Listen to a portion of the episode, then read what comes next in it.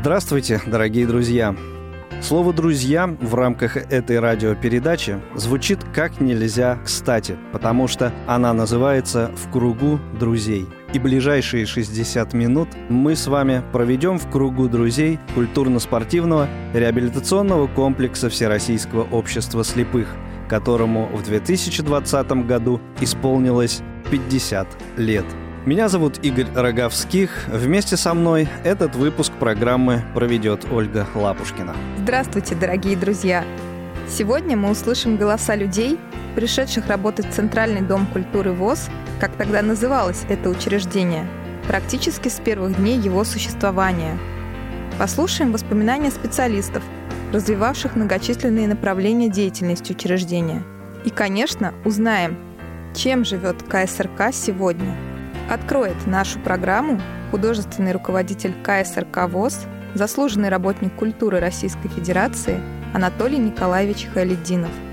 Центральный дом культуры – это то учреждение, которое всегда являлось неким основополагающим, потому что оно было одним из самых больших. И столичное, так сказать, местоположение, и то, что Москва – город, где предприятий достаточно много, инвалидов по зрению, инвалиды по зрению ждали этого Дома культуры, они понимали, что в 70-м году здесь было создано благоприятное место для занятий всеми видами творчества, и, по сути дела, для многих этот Дом культуры стал тем самым вторым домом, местом отдохновения, который, в общем-то, являлся для них отдушин, они приходили здесь, занимались.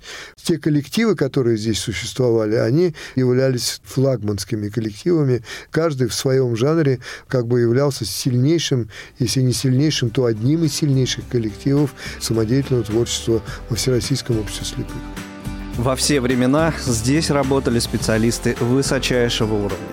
Но не все из них были знакомы со спецификой работы с инвалидами по зрению раньше – так, например, произошло с руководителем шахматно-шашечного клуба Алексеем Алексеевичем Сальниковым.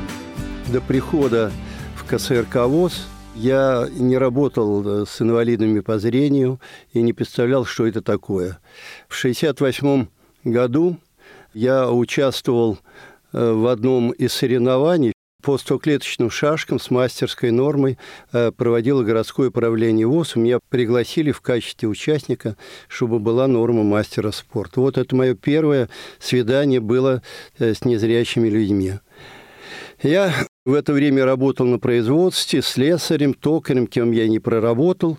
И вдруг в 1971 году мне позвонил мастер спорта Валентин Кулешов и сказал, вот у нас открывается Центральный дом культуры ВОЗ, шахмато-шашечный клуб. Не хотел бы ты попробовать себя в качестве тренера по шашкам? Ну, я, конечно же, просто не думая, долго говорю, да, интересно. И вот с 1971 года началась моя тренерская работа по шашкам. В то время, когда я пришел, в отделе шахмат и шашек работали Николай Михайлович Алексеев – гроссмейстер Анатолий Лейн, Кулешов Валентин Васильевич, мастер спорта по шашкам, первый, кстати, мастер среди незрячих по шашкам. И, значит, я четвертым э, участником тренерского состава началась популяризация шахмат через наши журналы. Проводились соревнования, которые ходили в спартакиаду МГО ВОЗ по шахматам и шашкам. То есть достаточно интенсивно начали развивать этот вид спорта. В 1972 году впервые команда шашистов Всероссийского общества слепых выехала на чемпионат э, Советского Союза среди незрячих спортсменов. И нам удалось занять первое место тогда. В это же время команда шахматистов Всероссийского общества слепых отличалась на чемпионатах Советского Союза по шахматам, становясь неоднократным чемпионом Советского Союза. Первый чемпион мира по шахматам был представитель Москвы Николай Руденский. В 1972 году первым мастером спорта по шашкам среди незрячих стала Надежда Лашина. У нас появился новый тренер Сергей Николаевич Крылов. И, будучи у нас уже работником, он стал чемпионом мира среди незрячих по шахматам. Два раза он был чемпионом мира, чемпионом Европы. Основные успехи падали на него и на команду Всероссийского общества слепых, которое занимало первые места на Олимпиадах. В те годы шахматы и шашки активно развивались на предприятиях слепых. Прививалась культура отношений к ним. Открывались кружки, откуда выходили настоящие мастера. Некоторые из них до сих пор участвуют в соревнованиях и с удовольствием вспоминают золотое время расцвета интереса в обществе к этим видам спорта. Работали тренеры и с детьми.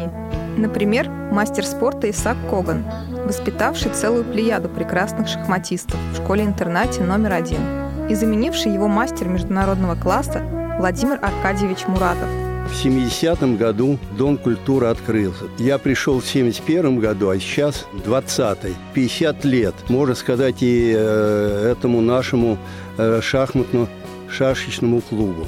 Я хочу поздравить всех любителей шахмат и шашек с этой знаменательной даты, пожелать всем здоровья, успехов в спорте, в жизни и семейного благополучия. Спорт и культура – два основных и старейших направления деятельности КСРК. С первых дней по ним велась интереснейшая работа, привлекавшая сюда самых талантливых представителей Всероссийского общества слепых. Рассказывает заслуженный артист России Вениамин Прокопьевич Полецкий.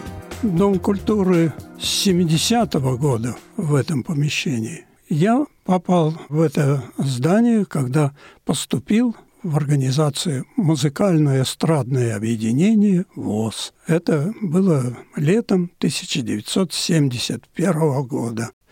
И в этом здании в общей сложности я проработал 47 лет. Я участвовал в работе всей организации, потому что когда еще я не проработал года, а меня наш директор Константин Константинович Песько назначил членом художественного совета. У нас все время проходили каждые полгода просмотры, э, чтобы музыканты соответствовали определенному хорошему исполнительскому уровню.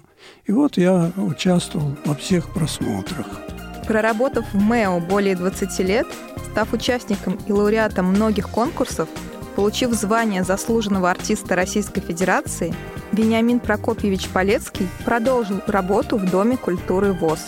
В 1993 году концертов в музыкально-эстрадном объединении было уже намного меньше, и я поступил в ЦДК ВОЗ концертмейстером э, в класс сольного пения. Пригласил меня Анатолий Николаевич. Параллельно я стал аккомпаниатором хора русской песни, которым руководил тогда Евгений Михайлович Кожевников. Репертуар составляли песни в народном стиле, были концерты хора. Постепенно из участников хора составился ансамбль. Можно сказать, что я создал этот ансамбль. Первоначальное название ансамбля «Старинушка». Постепенно состав ансамбля менялся, много прибыло пожилых людей, но все-таки помоложе. И мы изменили название, тоже по моей инициативе, ансамбль стал называться «Русская мелодия». Конечно, это смысл моей жизни. Я так бы сказал, что природа мне как будто сама определила играть на баяне. И вот как э, солист и как аккомпаниатор я работаю всю свою жизнь. С гордостью можем сказать, что оба диска ансамбля «Русская мелодия» под управлением Вениамина Прокопьевича Полецкого были записаны в студии «Радио ВОЗ». Обещание свое он не забыл. Мне колечко золотое подарил. По деревне говорят невеста я Я невеста самая счастливая. По деревне говорят невеста я Я невеста самая счастливая. В 80-е активная жизнь Дома культуры ВОЗ продолжалась.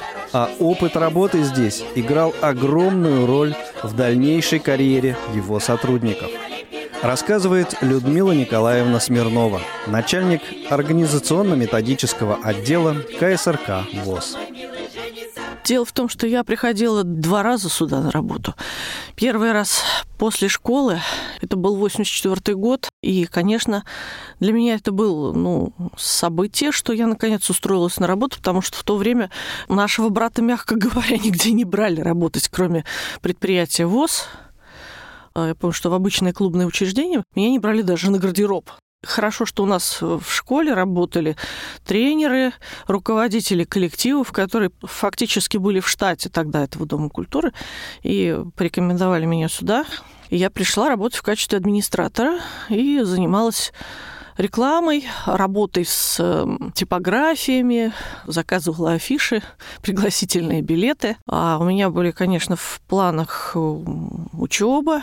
И через два года мне повезло потому что в Институте культуры набирали группу экспериментальную, где нужно было прийти либо со средним специальным образованием, либо отработав два года. Благодаря этому я оказалась в ВУЗе важная деталь. По тому времени ведь для нас никаких э, преференций при поступлении в вузы не было. И э, я считаю, что если бы я не пришла сюда работать, то, наверное, меня бы и не спасли никакие экспериментальные группы, несмотря на то, что экзамены, вот эти вот, я пыталась как-то сдать и после школы, да, и вот через год, я неизменно их сдавала удачно. Но мне говорили, извините, мы вас не возьмем. Разговор шел, а как вы будете учиться? Но тут в этом э, Доме культуры проходили практику студенты Института культуры. И естественно, что эту практику с ними проходили педагоги. Это, в общем, было достаточно важно, потому что, когда я пришла на собеседование еще перед экзаменами, человек, задававший мне вопросы, фактически сыграл решающую роль, потому что он знал этот дом, он знал те условия, в которых здесь работают, он знал, какие творческие силы есть у незрячих людей. То есть он по-другому оценивал э, инвалидов по зрению. Считал, что они могут и учиться, и работать в сфере культуры. Если бы этого не было, не только мне, но и нашим многим ребятам, не удалось бы прорваться в Институт культуры. Мне кажется, это достаточно важный момент. И спасибо, что все так случилось. Рассказ о том, какие коллективы представляли Центральный дом культуры ВОЗ в те годы, продолжает Анатолий Николаевич Хайлединов – Достаточно сказать, что в 80-е годы, в 70-е годы самодеятельность была отдельно взрослая и отдельно детская. В детском отделе еще были коллективы, которые работали в школах, и пятый, и первый, и второй интернат, и там существовали наши коллективы. И здесь было много детских коллективов. Мы э, знаем, что был и детский хор, был такой великолепный коллектив, Советский его возглавлял, коллектив, который занимался прикладными видами творчества. Стояли э, станки станки, слезарный инструмент, токарные станки, станки по деревообработке, и детей обучали навыкам работы с инструментами. Дети приходили и делали поделки, потом это все выставлялось.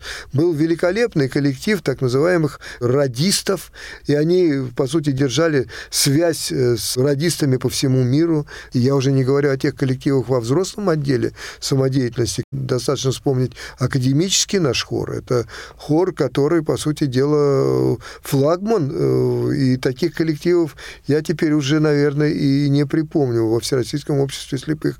И руководил им заслуженный работник культуры Леонид Васильевич Беляев. И репертуар был очень мощный. Люди пели сложнейшую классику, сложнейшие обработки. Духовной музыки было много. Вот такие композиторы, как Чайковский, Мусорский, э, Рахманинов, это в репертуаре постоянно присутствовали нашего коллектива. Наш русский хор, который, в общем-то, э, может быть, не сказать, что был сильнейший, но один из сильнейших. Наш оркестр народных инструментов, эти все коллективы, ведь они просуществовали все как минимум не менее 30 и более лет. И русский хор и сейчас существует. А театр «Внутреннее зрение», который Варшавская создала еще до того, как мы переехали вот в это новое здание здесь, на Каусинена, по 6-7 спектаклей держалось в репертуаре, и каждый год обязательно премьера какая-то выходила. Конечно, работать в 80-е годы при полном финансировании, когда в том же академическом хоре был и руководитель, и помощник руководителя, и концертмейстер великолепный. В том же оркестре то же самое. Не одна ставка руководителя была. И у Элосиной Варшавской был и помощник режиссера, и зав постановочной частью, и сама была она режиссером. Достаточное количество было штатного персонала, который помогал и квалифицированно, сознанием дела, сознанием специфики работы с инвалидами выполняли свою работу. Авторитет Дома культуры ВОЗ на общегородском уровне был уже весьма высок в те годы. Наряду с известными незрячими музыкантами здесь выступали популярнейшие артисты того времени. Проводились престижные мероприятия городского уровня первое мероприятие, на котором я здесь работала, это, правда, было мероприятие арендное, но это был интурист, вечер, на котором выступал один из э, ведущих российских танцевальных коллективов. Сюда автобусами привезли иностранцев, и мы их принимали пришлось немножко вытащить из себя какие-то школьные знания английского языка. В общем, я бы сказала, что я этот вечер запомнила довольно забавно это все выглядело. Но сам по себе статус мероприятия, да, меня тогда, честно говоря, удивил. То есть э, это был один из домов культуры в Москве, куда было не стыдно привести гостей такого уровня. Концерты, москонцертовские, шикарные, с артистами, которые красной строкой проходят. В свое время на нашей сцене отмечал юбилей наш незрячий композитор, известный Николай Поликарпов.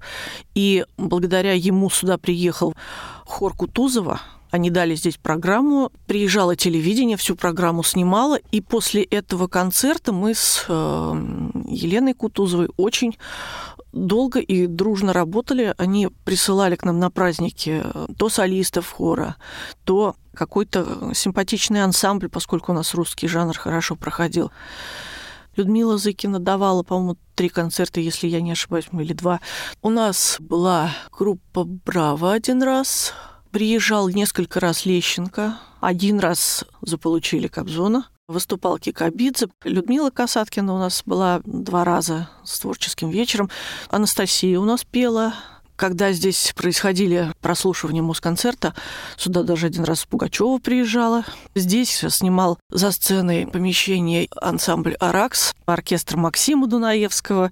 Мы здесь часто видели и Смеяна, и самого Дунаевского. В общем, потом уже сюда вселился оркестр «Молодая Россия», который в дальнейшем возглавил Горенштейнмарк. В общем, очень много было людей еще и около вот этой вот э, творческой ВОСовской жизни, да.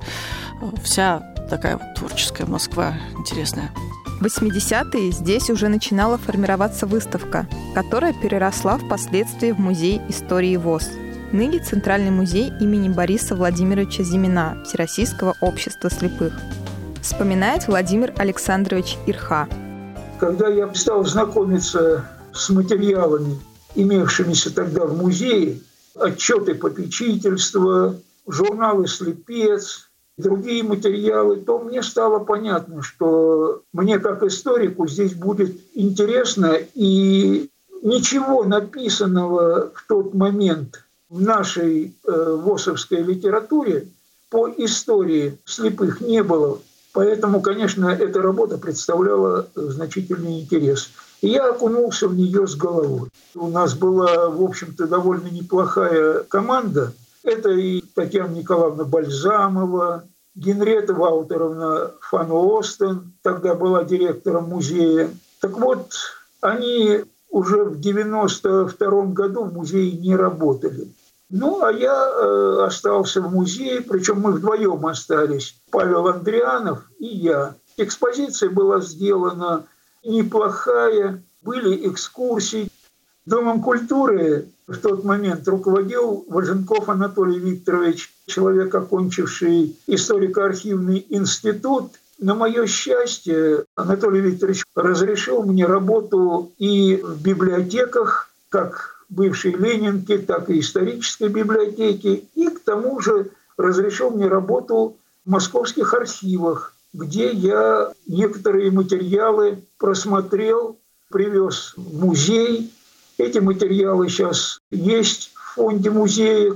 Некоторые материалы представлены в экспозиции. Очень интересно было работать. Хотел сказать огромное спасибо тем людям, с которыми я работал.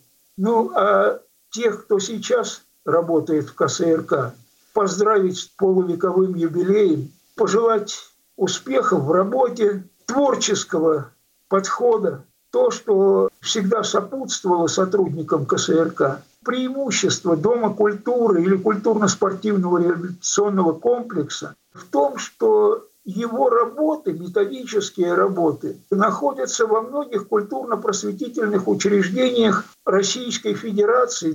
Наш Дом культуры знала почти вся страна. Так вот, хочется, чтобы и в дальнейшем вся страна знала наш КСРК и помогала ему во всем, в чем только возможно. А теперь послушаем рассказ Анатолия Николаевича Халидинова о том, как начиналась его работа в качестве художественного руководителя в Центральном доме культуры ВОЗ. Пришел я в ЦДК работать в качестве художественного руководителя 16 сентября 1991 года. Э, пришел я переводом с должности директора клуба учебно-производственного предприятия номер 10 пришел на должность, которая немножко в это время лихорадила, потому что была такая кратковременная смена нескольких художественных руководителей. После того, как ушел Василий Иванович Лобанов, это художественный руководитель, который проработал бессменно много лет. Директором Дома культуры был Анатолий Викторович Важенков, заместителем была Кимна Торбина. Человек, который, по сути дела, начинала работать еще с того самого клуба городского, который был не на этой площадке раньше, чем в 70-м году, директором городского клуба при Московской городской организации ВОЗ. И вот она сюда пришла работать в 70-м году в качестве заместителя директора, а Анатолий Викторович тогда работал на производстве на седьмом предприятии работал. И потом, когда здесь открылась постоянно действующая производственная выставка изделий предприятий Всероссийского общества слепых и, в частности, Московской городской организации, вот Анатолия Викторовича попросили прийти возглавить как производственника, который знал хорошо этот процесс, вот эту выставку, и он здесь работал. Потом, когда первый директор Королев ушел, он стал директором Дома культуры. Я пришел к нему работать, понимая, что, в общем-то, иду не совсем на незнакомое место, а на место, которое мне хорошо понятно, ясно, чем они занимаются, и, в общем-то, понимаю совершенно четко, какие задачи передо мной стоят. В начале 90-х уже в качестве дипломированного специалиста вернулась в родные пенаты и Людмила Смирнова. Это был 90-й год, август. Это была такая временная печальная история, когда из-под нас постепенно уходило финансирование. Пришлось, конечно, аппетиты поумерить, таких артистов, как 80-е или 70-е, мы уже видели здесь гораздо реже. Усилий требовалось для организации гораздо больше. Самодеятельные коллективы, которые много-много-много ездили и привыкли, конечно, были набалованы в достаточной мере, постепенно лишались концертных площадок на выезде. Пришлось отказаться от э, ставок в школах. Детские коллективы исчезли. Работа потихоньку, к сожалению, сыпалась. Мы, конечно, пытались на это все среагировать каким-то образом. Мы меняли формы работы, меняли тематику, находили новых людей, которые приводили с собой какой-то свой актив. Очень хорошо в те времена работали с заслуженным артистом России, нашим незрячим трубачом, композитором Василием Михайловичем Истоминым.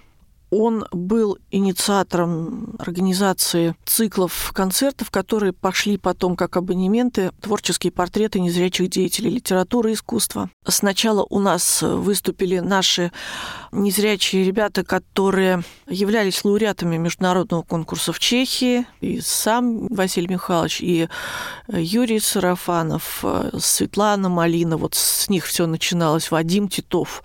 И когда у нас уже вот Гринштейн снимал э, за сценой помещение, у нас даже получился такой интересный концерт, когда наши солисты играли вот с этим оркестром. Этот абонемент, он у нас, наверное, лет пять или шесть достаточно удачно шел.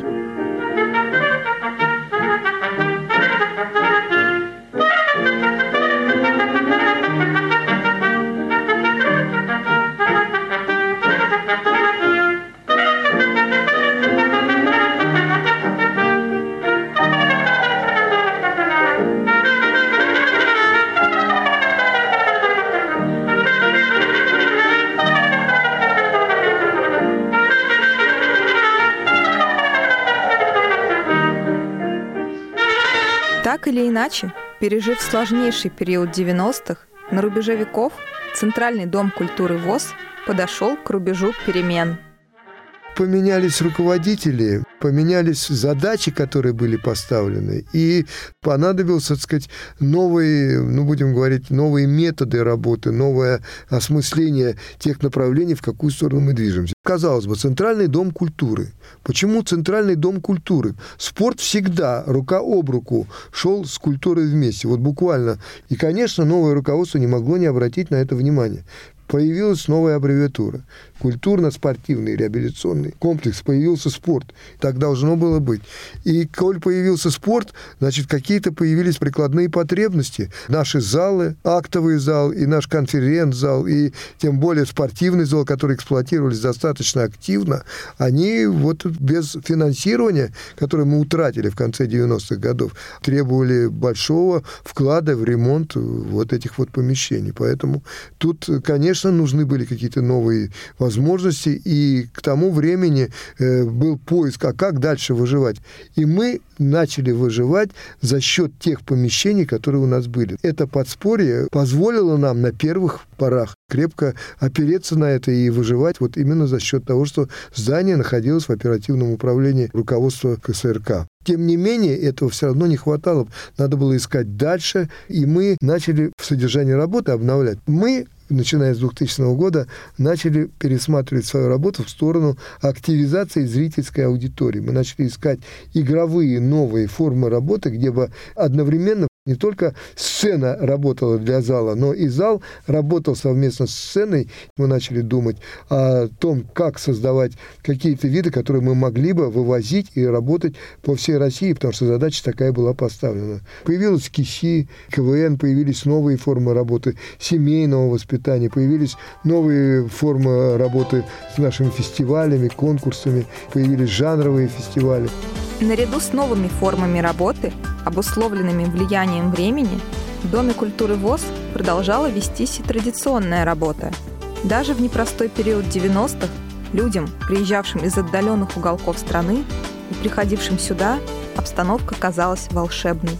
Рассказывает тренер паралимпийской сборной по дзюдо спорта слепых, заслуженный тренер России Ислам Ибрагимов в моей жизни КСРК играет огромную роль, очень важную роль, я бы сказал, даже ключевую. Впервые в КСРК я был в 92 году. В то время это был еще Дом культуры ВОЗ. Конечно, он меня поразил масштабами, размером. Тут э, духовой оркестр, и э, хор, и спортивные секции. Это было что-то для меня непостижимое огромнейший для меня зал, светлый, э, где ребята играли в футбол.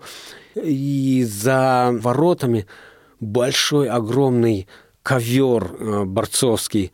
Я понимал, что это предел мечтаний, и почему-то такая мысль скроилась, будет ли у меня возможность хоть немножко в своей жизни здесь потренироваться или побыть в этом дворце спорта, дворце искусств, что ли. Ну, эмоции были сумасшедшие, конечно. Прошло буквально несколько лет, и мечта юного Ислама Ибрагимова стала реальностью. Переехав в Москву, он получил возможность регулярно тренироваться в спортивном зале Дома культуры. Очень сложно забыть первые тренировки по дзюдо. Тренировки тогда вел Виктор Викторович Зайцев, впоследствии Валерий Владимирович Романченко прекрасные специалисты, прекрасные тренеры. Я отдаю дань уважения этим людям. Я сейчас уже, будучи сам старшим тренером сборной, заслуженным тренером, понимаю, насколько эти люди много знали в спорте, насколько вот советская школа готовила сильных специалистов и педагогов. Никогда не забуду, как Владимир Глухов мне со своего плеча, плеча уже человека признанного, мастера спорта международного класса тогда, дал мне первое кимоно. Это было, конечно, что-то. Это я всю жизнь мечтал бороться. И когда впервые мне дали кимоно, я был, конечно, в восторге. Кимоно от легенды нашего спорта. И он один из тех, кто увидел во мне потенциал. Володя Глухов, Купцов, Александр. Наставники старшие были.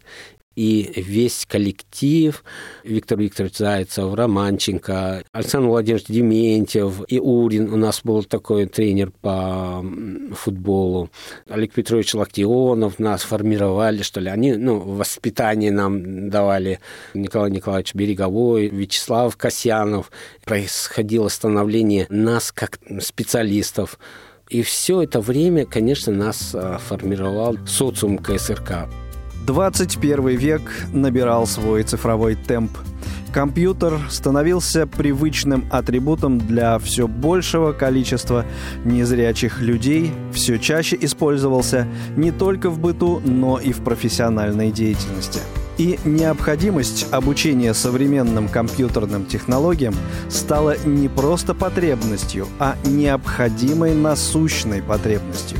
Руководством Всероссийского общества слепых было принято соответствующее решение, которое вылилось в постановление Центрального правления и в поручение руководству КСРК ВОЗ создать на своей базе учебную часть, получить образовательную лицензию и развернуть обучение как по уже привычным направлениям, так и по передовым компьютерным информационным технологиям.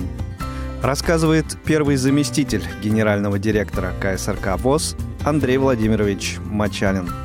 Получив указания, мы начали работать над этим напряженно довольно долго в Департаменте образования Москвы. Получили лицензию образовательную. Это было непросто. Мы потратили много времени и усилий на это. Но благополучно преодолели все препятствия, приступили к реализации наших образовательных программ. И уже к девятому году ну, полноценный образовательный центр по четырем программам сначала, и потом каждый год мы расширяли спектр наших образовательных программ.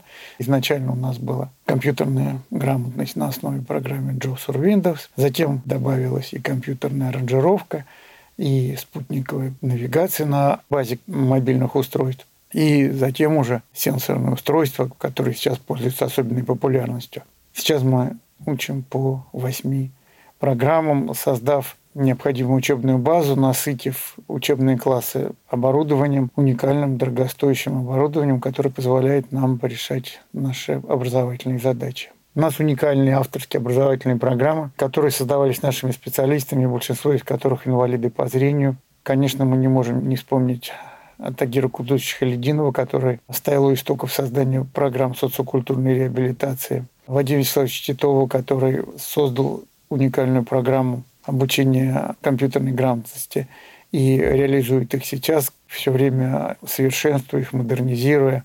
Программы эти пользуются особенным спросом у наших незрячих учеников и своего рода и стали нашей визитной карточкой.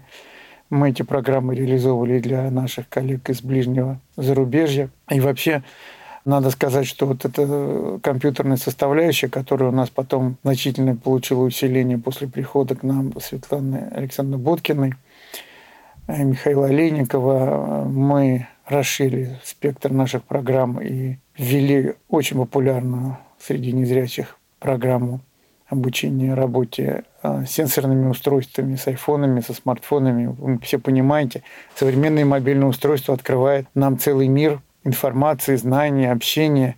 И, конечно, то, что наши ребята делали и делают сейчас, это очень важно. Что сказать и о наших физкультурно-спортивных программах. Виктор Андреевич Баженов и Мария Михайловна Ильинская а, много сделали для того, чтобы наши программы, которые мы ежегодно реализуем для больших групп наших реабилитологов, они всегда были современны, всегда интересны, и они тоже находят своих ценителей – Многие наши реабилитологи, работающие в обществе слепых, прошли у нас обучение, и не один раз.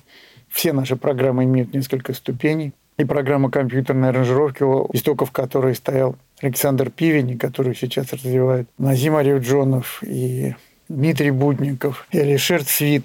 Мы переходим на новые программы, на новые устройства, стараемся поддерживать материально-техническую базу, хотя вы сами понимаете, что это, в общем, конечно, довольно затратная дело, но, безусловно, конечно, мы должны это делать и делаем. Развитие наших учебных программ идет в ногу и с техническим прогрессом, и с требованиями наших незрячих учеников. И мы прилагаем все усилия для того, чтобы это продолжалось. И в этот вот 20 год, ковидный год, мы не сократили количество наших учеников, перешли в дистанционный формат. и успешно справились с поставленными заданиями. И я надеюсь, что и в следующем году тоже справимся. И надеюсь, что вы будете посетителями наших образовательных курсов, дорогие друзья.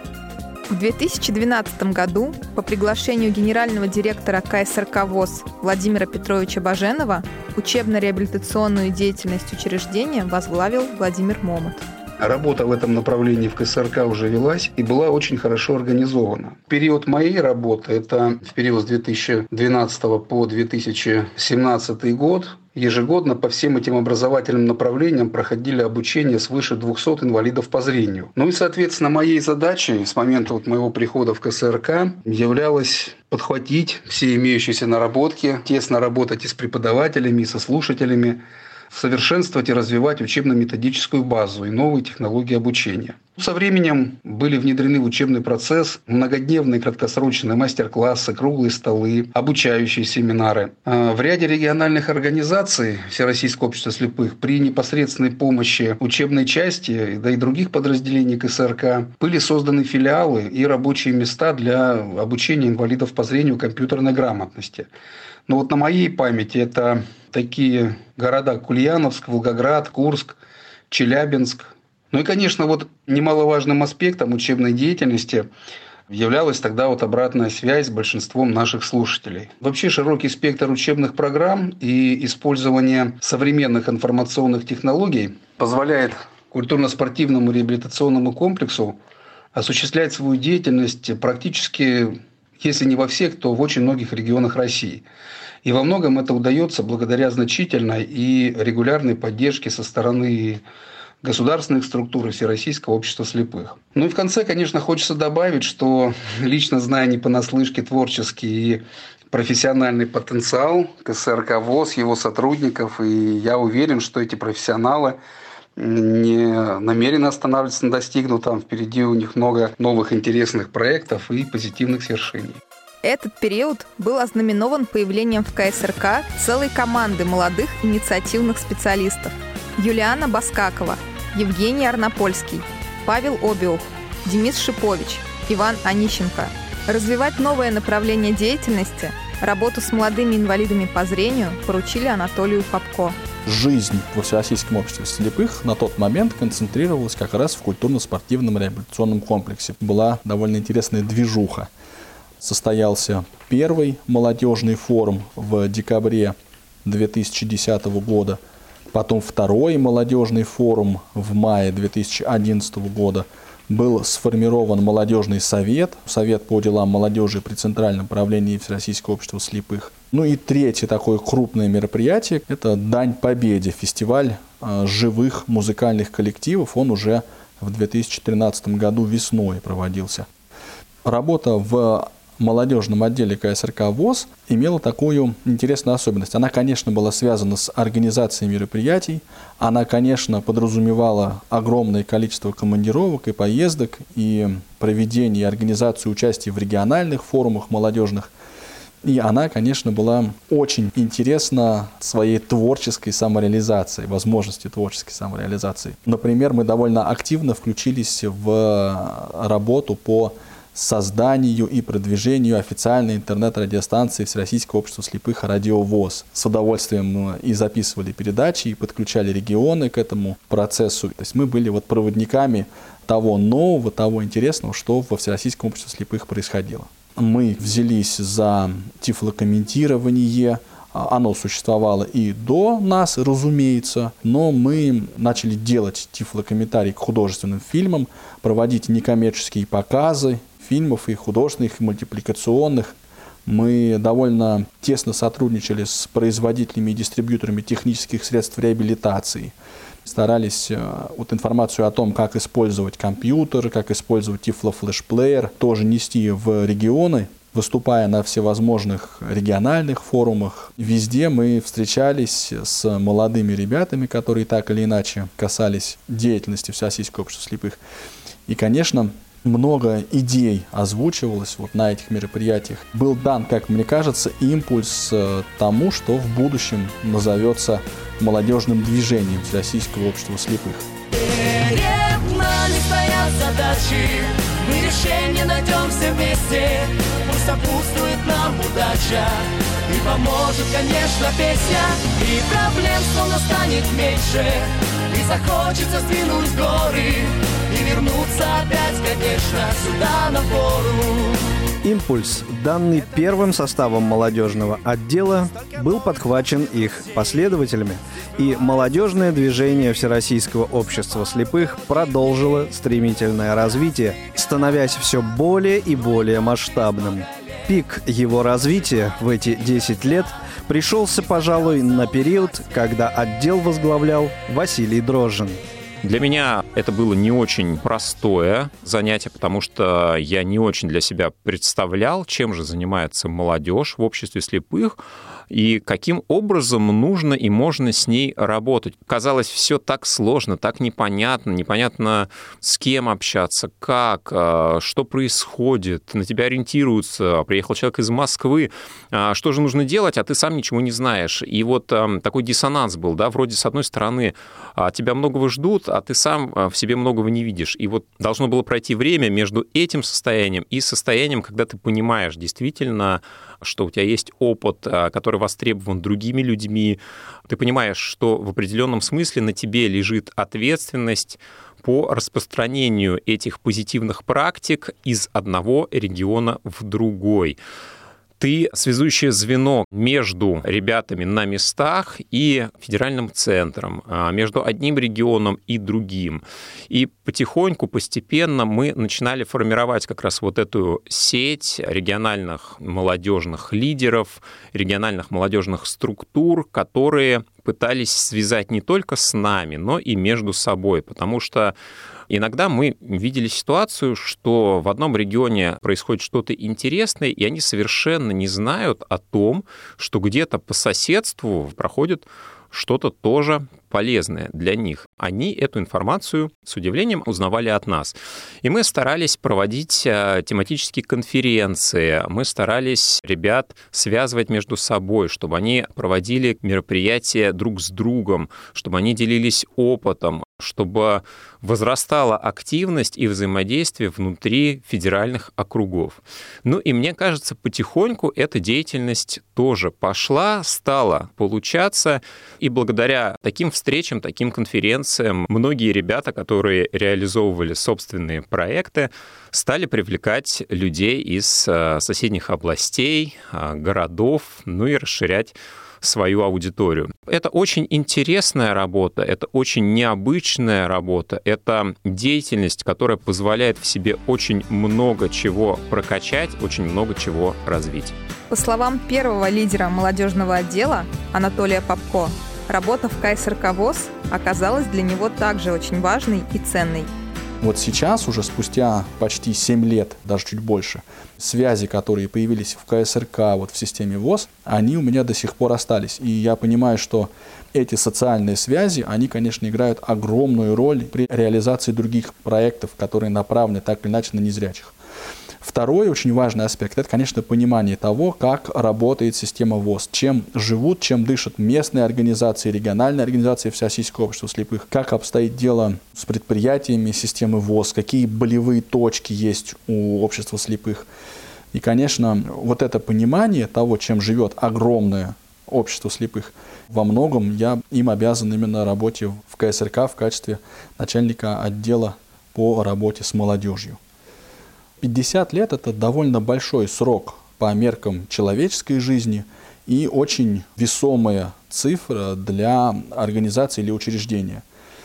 И мне хотелось бы пожелать успеха, но это, это звучит немножко банально. Наверное, не совсем так, а, наверное, мне бы хотелось, чтобы культурно-спортивный реабилитационный комплекс Всероссийского общества слепых оставался тем местом, которое открыто всем незрячим чтобы все люди, незрячие или слабовидящие, могли и, главное, хотели сюда приходить, чтобы жизнь в КСРК кипела. У нас сейчас довольно много вызовов. И один из этих вызовов, он как раз состоит в том, чтобы научиться признавать проблемы и трудности, научиться говорить о них и научиться думать над их решениями и в конечном итоге их решать. И вот мне очень хотелось бы, чтобы следующие 50 лет жизни и деятельности КСРК были посвящены этим процессам. Я бы очень хотел, как и раньше, я бы хотел гордиться тем, что я работал в КСРК.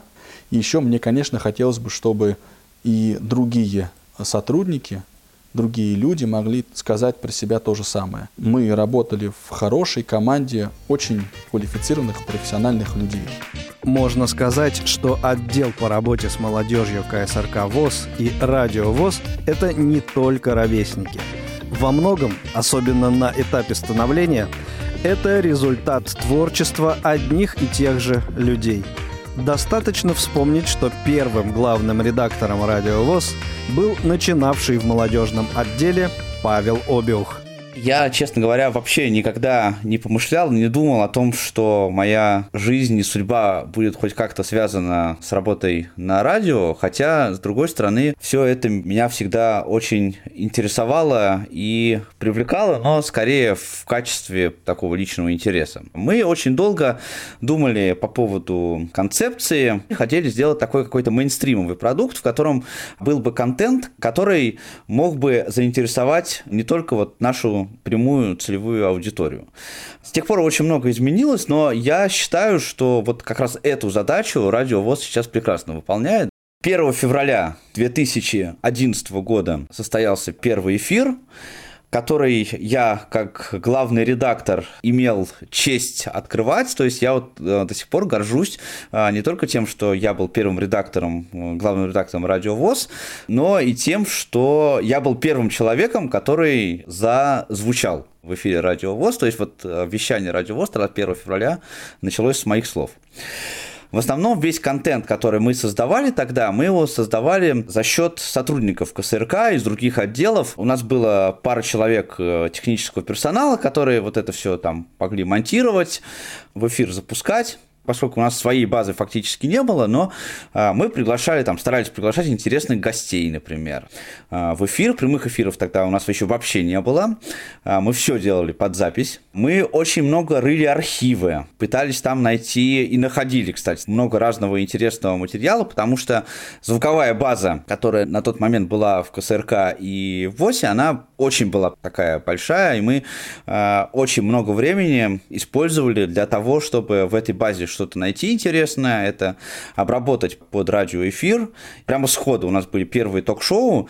Повторю, что они были записаны, мы их э, делали под запись, но мы старались их тоже делать такими бодрыми, веселыми. Ну, например, вот я могу сейчас вспомнить программу «Чай со сливками» у нас была очень такая энергичная. Мне это время запомнилось очень большим количеством какого-то креатива. И вот что мне нравится, что до сих пор э, КСРК является одним из немногих учреждений э, в вообще и в структуре ВОЗ в частности, которая предоставляет незрячим людям, у которых есть какой-то потенциал, идеи, внутренние, я имею в виду, да, ресурсы и возможности для того, чтобы эти идеи реализовать, которые чувствуют в себе силу для того, чтобы что-то продвигать. КСРК предоставляет э, очень хорошие возможности для этого.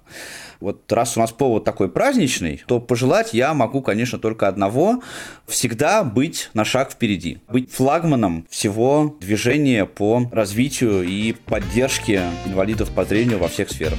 Вряд ли я ошибусь, если скажу, что, пожалуй, больше остальных сил и души в развитие радиовоз в эти 10 лет вложил Иван Онищенко – я вспоминаю, как мы начинали прямые эфиры. Было сложно, но мы шли к этому напрямую, потому что понимали, что нужно общение, нужно живое общение со слушателем.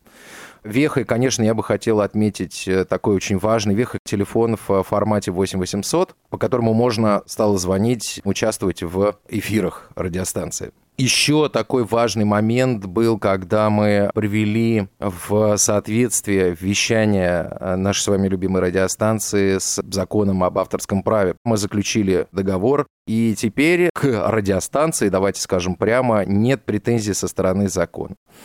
И, конечно же, это спорт. Большой футбол в 2017 году стали пробовать, стали искать, и в 2018 году получили чемпионат мира по футболу. Это тоже совершенно уникальнейшая ситуация. 31 матч из 64 получает э, радиостанция, некоммерческая радиостанция общественной организации.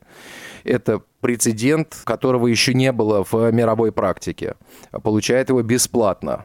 Э, наша репутация была таковой, что нас стали приглашать э, на супер матчи. Ну и в 2019 году хоккей, это тоже очень важно было, и получили его тоже бесплатно. Еще что хочу вспомнить. Конечно, очень важно то, что мы принимали участие в таком большом мероприятии ежегодном, как пресс-конференция президента, куда нас ежегодно аккредитовывали. Это тоже для нас было тоже определенное достижение, а, потому что, в общем-то, это главное медийное мероприятие главы государства в году. Подводя итоги вот этих воспоминаний моих, э, хочу сказать следующее. Конечно, очень важно, что во Всероссийском обществе слепых существует организация, которая стала, что ли, определенным драйвером во Всероссийском обществе слепых, который многое из того, что интересно незрячим, внедряет, реализовывает.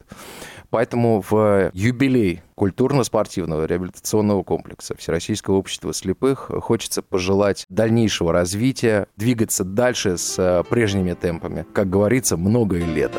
Добавлю, что в эти годы у нас появилось несколько филиалов, которые регулярно информируют вас о деятельности Всероссийского общества слепых в своих регионах – Помимо трансляции спорта больших достижений, что, конечно, очень важно, в нашем эфире впервые в современной истории состоялись трансляции матчей чемпионата Европы по футболу слепых с тифлокомментарием на русском языке. Наряду со своими коллегами с крупных федеральных радиостанций, наши авторы регулярно получают высокие награды на различных конкурсах и фестивалях, что, конечно же, свидетельствует об их высоком профессиональном уровне.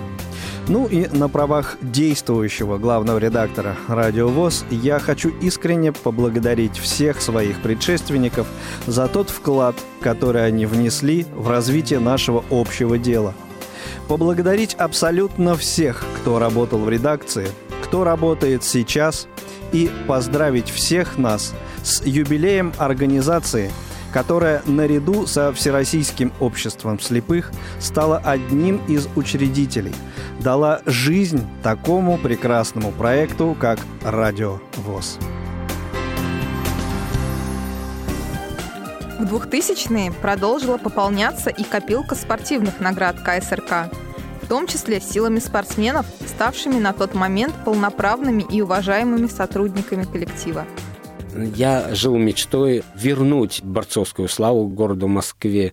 И действительно, мои подопечные ребята мне во многом в этом помогли. Во-первых, но они какие-то достались мне сами по себе талантливые и очень трудолюбивые, и вокруг них формировался такой костяк уже сборной Москвы по дзюдо. Мы одна из самых крупных команд на чемпионатах страны, неоднократные победители в командном зачете. В нашей команде есть э, заслуженные мастера спорта, мастера спорта международного класса. Мы неоднократно становились чемпионами и по голболу, наши же девочки костяк. И во всем была у нас возможность шикарная возможность тренироваться в стенах а, культурно-спортивного комплекса нашего.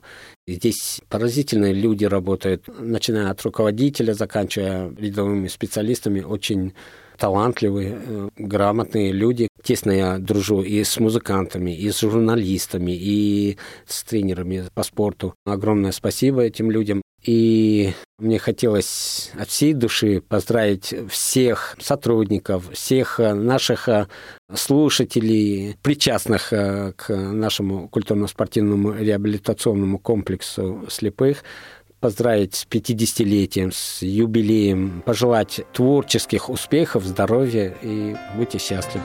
В те годы, когда Центральный дом культуры ВОЗ делал свои первые шаги в работе, некоторые из его нынешних сотрудников уже защищали спортивную честь страны на международном уровне. Таким человеком является начальник отдела физкультуры и спорта КСРК ВОЗ Виктор Андреевич Баженов, советский фехтовальщик на саблях, двукратный чемпион мира, призер Олимпийских игр, заслуженный мастер спорта. Когда я пришел на работу в КСРК в 2016 году, тут уже было много у нас видов спорта, которые проводили соревнования всероссийского и даже международного масштаба. Мы участвовали в создании Федерации спорта слепых, начали развивать новые виды физкультуры среди слепых. так, например, горные лыжи. Это все было наше начинание. Массовые виды спорта, такие как голбо, турбо, настольный теннис для слепых шоу-даун. Новый вид физкультуры, не имеющего аналогов в мире, это волейбол для людей с нарушением зрения. Большой теннис для слепых. В отделе было создано физкультурная тифлолаборатория, в которой анализировались новые виды спорта, дисциплины, которые помогали инвалидам по зрению заниматься физической культурой и спортом. Это все тоже заслуга КСРК. За последние три года мы проводим большие массовые мероприятия, в которых культивируются все эти новые виды спорта. Работают секции голбола, дзюдо, мини-футбола. На базе КСРК тренируются члены паралимпийской сборной команды России. Еще хочется также отметить, что сотрудница нашего отдела Анна Ефименко на Паралимпиаде в Пекине завоевала 4 серебряных медали. Это тоже большое достижение КСРК и нашего спортивного отдела. Завершая наше общение в кругу друзей КСРК ВОЗ, людей, которые в разные исторические отрезки времени создавали этот мир, мир Центрального дома культуры ВОЗ, мир КСРК ВОЗ, попробуем все-таки ответить на вопрос, чем же является культурно-спортивный реабилитационный комплекс Всероссийского общества слепых сейчас? Еще раз, ненадолго, оглянувшись на 50 лет назад. Это фактически, можно сказать, уже совершенно другое учреждение, совершенно другой мир. Ушла ориентация работы на одну городскую организацию. Одно дело концертно-зрелищная работа, да, а совсем другое дело, когда это идут конкурсы, фестивали. Может быть, не так много народу сейчас в нашем зрительном зале, да, но само качество форм работы, когда это не пассив зрительский, а большое количество интерактива идет, идут э, трансляции в ТимТок. На самом деле здорово, потому что охват э, зрительский Калининграда до Владивостока, и люди слушают, интересуются и действительно видят уровень, определяют благодаря этому свой уровень. И естественно, что даже в 70-е и 80-е никому не снились э, вот такие выезды, как у нас сейчас были в Крыму, тем более во Владивостоке. Такого характера работа по мероприятиям подобного масштаба даже не с точки зрения количества участников, а с точки зрения палитры подаваемого материала и качества подаваемого материала.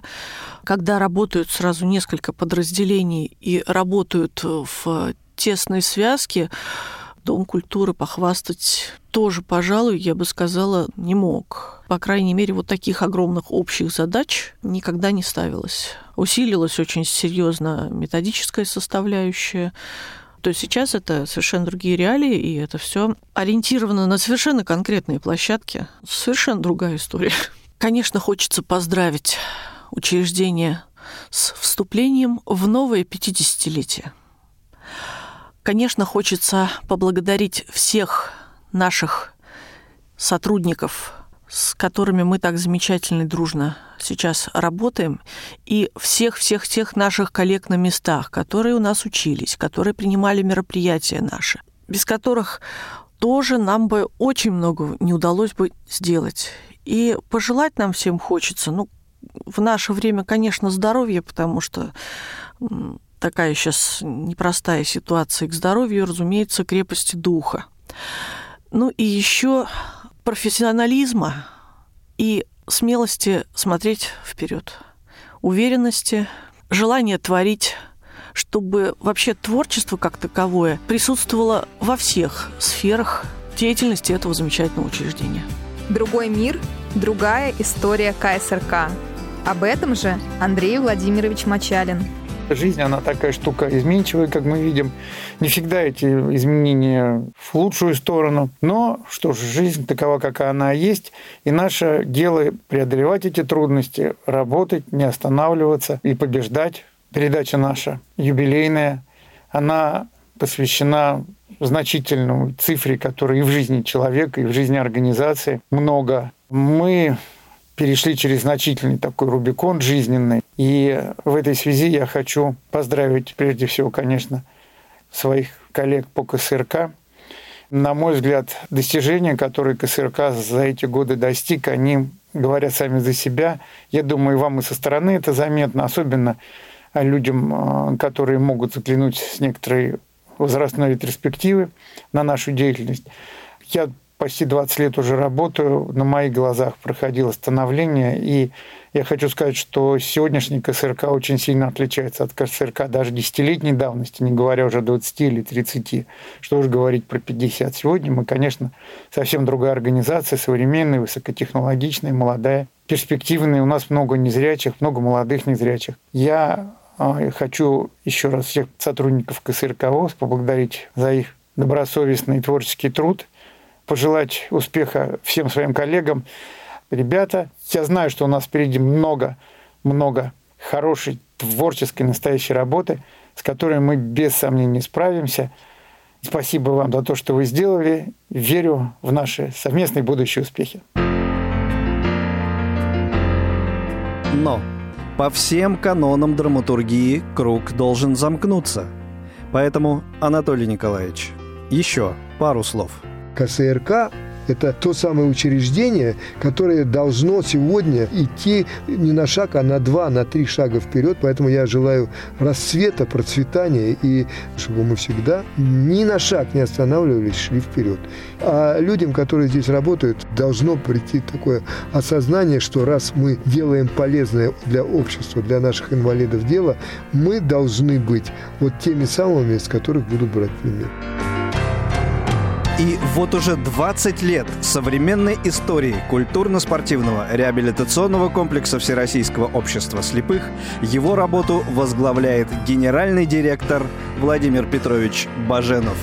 Бухгалтерия, отдел кадров и административно-хозяйственный отдел – подразделения, которые существовали в КСРК все эти годы и без которых деятельность ни одного серьезного учреждения просто невозможна.